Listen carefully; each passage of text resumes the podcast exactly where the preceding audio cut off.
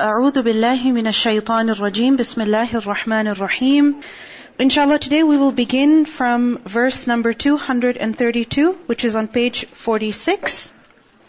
Now in these verses what is it that we were learning about? The laws or the rulings related to divorce.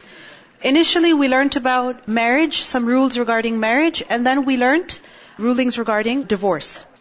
Now inshallah, in today's verses, we will learn about remarriage. Hmm? Meaning, if a person gets divorced, and this is especially related to women, then if a woman wishes to remarry or wants to get married to somebody or even wants to marry her ex, right? How should the people go about it? Alright? And then inshallah we will also learn about children. What happens to children after a couple divorce? Where do they go? What about their rights? How should things be decided for them? And as we study these verses, I want you to appreciate that how in such few verses, so many commands related to marriage, divorce, remarriage, child custody, right? All of these are given in these verses, but in all of these rules we see that we're not just being told about what we're supposed to do, what we're not supposed to do. It's not just a list of do's and don'ts. We see in these verses that we are reminded to fear Allah subhanahu wa ta'ala, to fulfill our duty to Allah subhanahu wa ta'ala, and to always be on the side of righteousness and generosity. You will see the word taqwa appearing in these verses over and over. The reason is that many times in such situations when two people are considering divorce, or when there's issues related to child custody, then people follow their anger or their feeling of vengeance more than they follow the command of Allah subhanahu wa ta'ala. So this is something that we need to remember, a very important take home message. That no matter what situation you are in, even if it is a situation of conflict, of divorce, of enmity, like you really hate someone, even then, don't forget to be obedient to Allah subhanahu wa ta'ala. So let's begin these verses. Verse number 232. Allah subhanahu wa ta'ala says, وَإِذَا طَلَّقْتُمُ النِّسَاءَ And when you divorce women, meaning when a man pronounces divorce to his wife, and then فَبَلَغْنَ أَجَلَهُنَّ And then they have reached the end of their term. Ajal over here refers to the waiting period. And remember what the waiting period is for a divorced woman? How much is it? ثَلَاثَةَ قُرُوء right? Three menstrual cycles. So let's say the waiting period has come to an end, alright? And remember that during the waiting period, the husband has the right to cancel the divorce. Correct? We learned about that. But let's say in that waiting period, the husband did not cancel the divorce and the woman reached the end of her waiting period. Now what happens? The couple is going to be separated. They're no longer husband and wife anymore. Correct? That the woman is going to leave the house of the man and they're no longer related to each other. Right? They're not halal for each other. But then what happens? After some time, the woman or the man, you know, they realize that this was a bad idea. They need to get back together for the sake of the children or because they miss each other or now they finally forgave each other. So then they realize that, okay, let's get back together. So Allah subhanahu wa ta'ala says, فَلَا تَعْضُلُوهُنَّ And remember this can only be in the first two divorces. Because remember the third divorce is a final one. There is no getting back together. Unless we learned about the exception. Right? So now, فَلَا تَعْضُلُوهُنَّ Do not hamper them. You see this word تَعْضُلُوهُنَّ is from the root letters عين ضاد lam. And adala is to harshly prevent someone from something. Like very severely. Basically, you come in their way, you don't let them do what they want to do. So, فَلَا تَعْضُلُوهُنَّ Do not stop those women from what? أَيَّنْكِحْنَ أَزْوَاجَهُنَّ To marry their spouses. What does it mean by this? Azwaj over here, one interpretation is that it refers to the ex. Alright, the previous husband. The guy that she was previously married to. So now, she wants to marry him again. So now don't stop her from marrying the same guy if she wants to. It's her decision. You don't come in the middle. You don't stop her. So لا تعضلوهن أن ينكحن أزواجهن. Alright?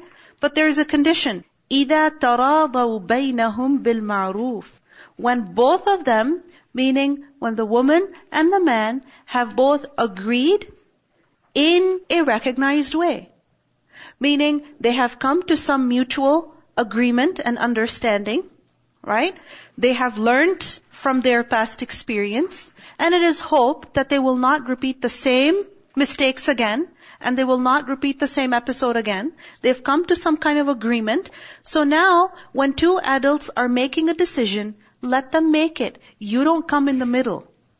And oftentimes we see that whenever there's a problem between a husband and a wife, how does it get worse? When does it get worse? When people interfere. When people interfere. When the family of the girl interferes too much or when the family of the guy interferes too much. What they don't realize is that two people who got married are adults. And we should leave them alone and let them make their own decisions. Stop interfering. Your son who is now married is no longer your baby that you have to decide what pants he should wear and what shirt he should wear. And your daughter also, who is married, is no longer your baby that you have to decide what she eats and what she does not eat. Or where she goes, or what she wears. No, let her be. She's an adult. Let her make her own decisions. And this is something very important before we continue. This is something very important that all elderly people or older people need to realize. That when your child gets married to someone, please give them independence. Whether that child is your son or your daughter. It doesn't matter how old they are. Even if they're 18 or 19, right? Sometimes it happens that younger people also get married. So once they're married, please give them the space and the time they need to figure things out. You don't need to dictate everything in their life. The same goes for the guy's parents also. Once your son is married, please let him decide the things between him and his wife. As a mother-in-law, please don't interfere. As a father-in-law, don't interfere. Let them decide. And you might think that they're making wrong decisions or they're wasting their time or they're being foolish. Let them make their mistakes and let them figure it out. Don't interfere. Because oftentimes the problem is very, very minute. It's very small. But with the interference of the parents or the extended family, the problem turns into a drama. Really, it turns into a drama. So there's no need for interference. So here also we see when it comes to remarriage, what is the family told? Do not interfere. Do not stop them. If they want to get married again, let them. Now there is a particular context to this verse. And this is mentioned in your book that Maqil ibn Yasar, his sister married someone and after some time her husband divorced her. Okay? And then the iddah was over, the husband did not cancel the divorce, the two were separated. So what happened? The guy proposed again. Alright? You see what he did? He married a woman, divorced her, and then after some time, proposed the same woman again. Would you please marry me? So Maqil bin Yasar, being the brother of this woman, got really offended. He's like, no way. No way. You divorced my sister and now you dare to marry her again? I'm never gonna let this happen. But this woman, she wanted to marry her ex-husband. She wanted to get back with him. And sometimes really, women want it. So if she wants to get back into that marriage, don't stop her. So this ayah was revealed that فَلَا تَعْضُلُوهُنَّ أَن يَنْكِحْنَ أَزْوَاجَهُنَّ Do not come in the way. إِذَا تَرَاضَوْا بَيْنَهُمْ بِالْمَعْرُوفِ When they both have mutually agreed with each other in a manner that is appropriate, in a manner that is recognized. Alright? So this is one interpretation of the verse. The other interpretation of the verse is that azwaj over here is not referring to the ex. It's not referring to the former husband. It's referring to someone else that they want to marry. Okay? So basically, a divorced woman, if she wishes to marry someone, okay, the family should not stop her. It's her decision. Alright? It's her decision. The family is just going to cooperate. Alright? But it's her decision who she wants to marry. As long as this is Islamically correct, meaning the man is a Muslim and, you know, she is making a good decision, then the family is there to cooperate with her, not to overrule her decision. Alright? And we learn in hadith that basically a matron, and a matron refers to a woman who is previously married or who is mature of age, alright? She will not be given in marriage except after consulting her. Meaning it's her decision. She decides who she wants to marry and the family is going to cooperate. And it so happens that when a woman is older in her age, she has more experience, then she's more particular about who she wants to marry and who she does not want to marry. So the family cannot really push her into marrying someone or stop her from marrying someone. Okay, good question. We learned that the Prophet ﷺ's daughter Zainab in Mecca, this is before even prophethood, she married Abu al-As, who was the nephew of Khadija radiallahu anha. So basically he was her cousin. Alright? So she married her cousin. Now what happened after Muhammad sallallahu alaihi wasallam became a prophet? There was a lot of pressure on Abu al-As to divorce his wife. Because the people were like, you know, we're just to cut off from Muhammad sallallahu alaihi wasallam and his family. We're to pressurize him in different ways. So they pressured Abu al-As, divorce your wife. So he said, no, I'm not divorcing her because he didn't want to. I mean, they were happily married and he did not wish to destroy his family just to please some people. So anyway, long story short, Abu al-As did not embrace Islam, but Zainab radiallahu anha did. Alright? And then Zainab radiallahu anha even went to Medina. She migrated to Medina. But the marriage of Abu al-As and Zainab was not finished, even though Abu al-As was mushrik and she was Muslim. The reason was that the generation at the time, the Sahaba, because they were the people present at the time when the laws of Islam were being revealed, there were many allowances that were given to them just as they had to go through many hardships also. Alright? So this is why their marriage was not annulled until many years later when he also came to Medina and he embraced Islam and they were together again. Alright? But something beautiful over here is that the Prophet ﷺ did not interfere in their married life.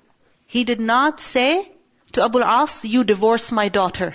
You don't even believe in me. In fact, you came to fight against me in the battle of Badr, by the way. Alright? But the Prophet ﷺ did not interfere. Now there are some situations where there is abuse between a husband and wife, so there, okay, the family needs to interfere.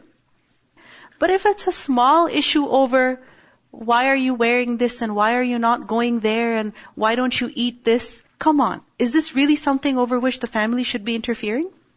Let the two adults make their own decisions. Give them space. So, فَلَا تَعْضُلُوهُنَّ أَن يَنْكِحْنَ أَزْوَاجَهُنَّ إِذَا تَرَاضَوْا بَيْنَهُمْ بِالْمَعْرُوفِ ذلك يوعظ به من كان منكم يؤمن بالله واليوم الآخر. Allah subhanahu wa ta'ala says that this admonishment, this advice is being given to who? The person who believes in Allah and the last day among you. Meaning if you really believe in Allah and the last day, then you listen to this command of Allah. What command of Allah? Do not prevent people from getting married. Do not prevent people from getting married. Many times it happens that a woman and a man, you know, a young woman, a young man, they wish to get married, but who stops them? The family, the parents. Over what reason? She's not from Bombay. She's not from this country. He was born and raised here. He's not from back home. Hmm? She wears the hijab, for example. Or that he's not in med school. Hmm? He's not from our extended family. Lame excuses. Sometimes people will not allow a man and a woman to marry. Why? Because they are of different ethnicities, different backgrounds. And this is also not correct. Because what people think is that, you know, for example, one family, the girl's family thinks that, oh, we are Arab. Okay? And the guy's family thinks, oh, we're Pakistani. But the Arab girl never went to Egypt her whole life. So she doesn't identify with Egypt at all. She was born in Canada, raised in Canada. Maybe she went to Egypt one summer, right? Maybe she understands Arabic and maybe she cannot even speak Arabic. She doesn't even like Egyptian food and the Pakistani guy has never worn shalwar in his entire life, right? But the parents think in their head, no, we're Pakistani, only Pakistani girl. And the parents of the girl think, no, we're Arab, only an Arab guy. But what they forget is that yes, while their blood may be Arab and while their blood may be Pakistani, they don't identify as Arab or Pakistani. Because they were never taken back home. They were born and raised here. But is this a legitimate reason? No, it's not. If two people can relate with each other, they're good Muslim, they're going to help each other, then allow them to get married. Don't prevent marriages over these reasons. فَلَا تَعْضُلُوهُنَّ And look at this command that's given. This is an instruction that is being given to those of you who believe in Allah in the last day. If you believe in Allah in the last day, let this marriage happen. In hadith we learn that one of the best things that can happen between two people who love each other, and of course what is meant there is man and woman, is nikah. Right? One of the best things that can happen between two people who love each other is what? What is it? Nikah, marriage. But what comes in the way? Ego, culture. What will people say? Allah subhanahu wa ta'ala says, ذَلِكُمْ أَزْكَى لَكُمْ وَأَطْهَرُ This is purer for you and cleaner for you. Look at the two words that are used here. Azka and athar. Azka is from tazkiyah, zakat. That also literally means purification. Athar, tahara. What does tahara mean? What does tahara mean? Cleanliness. Do you notice something? Two words, two different words are used here for cleanliness, for purification. Meaning if you let these two people get married, this is purer. This is cleaner. How is it purer and cleaner? Because if you don't let them get married, what's gonna happen? The girl is in love. The guy is in love. Right? What's going to happen to their head, to their heart, to their mind, to their soul? They're constantly thinking about the person that they love. Right? And every other proposal that comes, no, no, no, no. Why? Because in their head, they've already decided who they want to marry, who they're in love with. So is this cleaner for their hearts? No, it's not. Is this cleaner for your heart? That you let your ego come in the way and you did not let two people get married and now you feel so good and so cultural and so true to your people back home or whatever. Is this really purer for you? No, you let your ego win. You let your arrogance come in the way. So ذَلِكُمْ أَزْكَى لَكُمْ وَأَطْهَرُ Now, one more thing I want you to know is that the word azka, okay, from zakat, gives the meaning of purity, but it also gives the meaning of increase and growth. Okay, write this down. Azka from zakat gives us two meanings. The first meaning of being clean and the second meaning of growth and increase. And this is why zakat is called zakat. Because when you give zakat, your money becomes clean. And secondly, it also makes your money grow. You might think 2.5%, you're giving it away every year. How is it growing? It is going to grow. Because Allah subhanahu wa ta'ala's blessing will be in it. So this is better for increasing in good. Meaning if you let two people who want to get married marry, you allow them to get married, this is going to grow you in goodness. How is it going to grow you in goodness? How? Think about it. If two people who want to get married to each other are allowed to get married, how is this going to grow in goodness? Now imagine if two people are in love with each other and they meet every now and then and they speak every now and then and, you know, they send messages and whatever. They hang out, but they're not allowed to get married. Hmm? And then, let's say those two people are allowed to get married. What scenario is better? When they're married or when they're not married? When they're married. Why? Because then even when they're sitting together and talking to each other, even in that, they will be rewarded. Right? And on the other hand, when they're not married, it's a haram relationship, haram relationship, then what's happening? They're accumulating sin upon sin. Right? Marriage is also a means of reward. And through marriage, whatever happens is also, inshallah, a means of reward as long as it's lawful. So it's azkalakum wa athhar. Wallahu ya'lamu wa antum la ta'lamun. Allah knows and you do not know. So He has made this halal for a reason.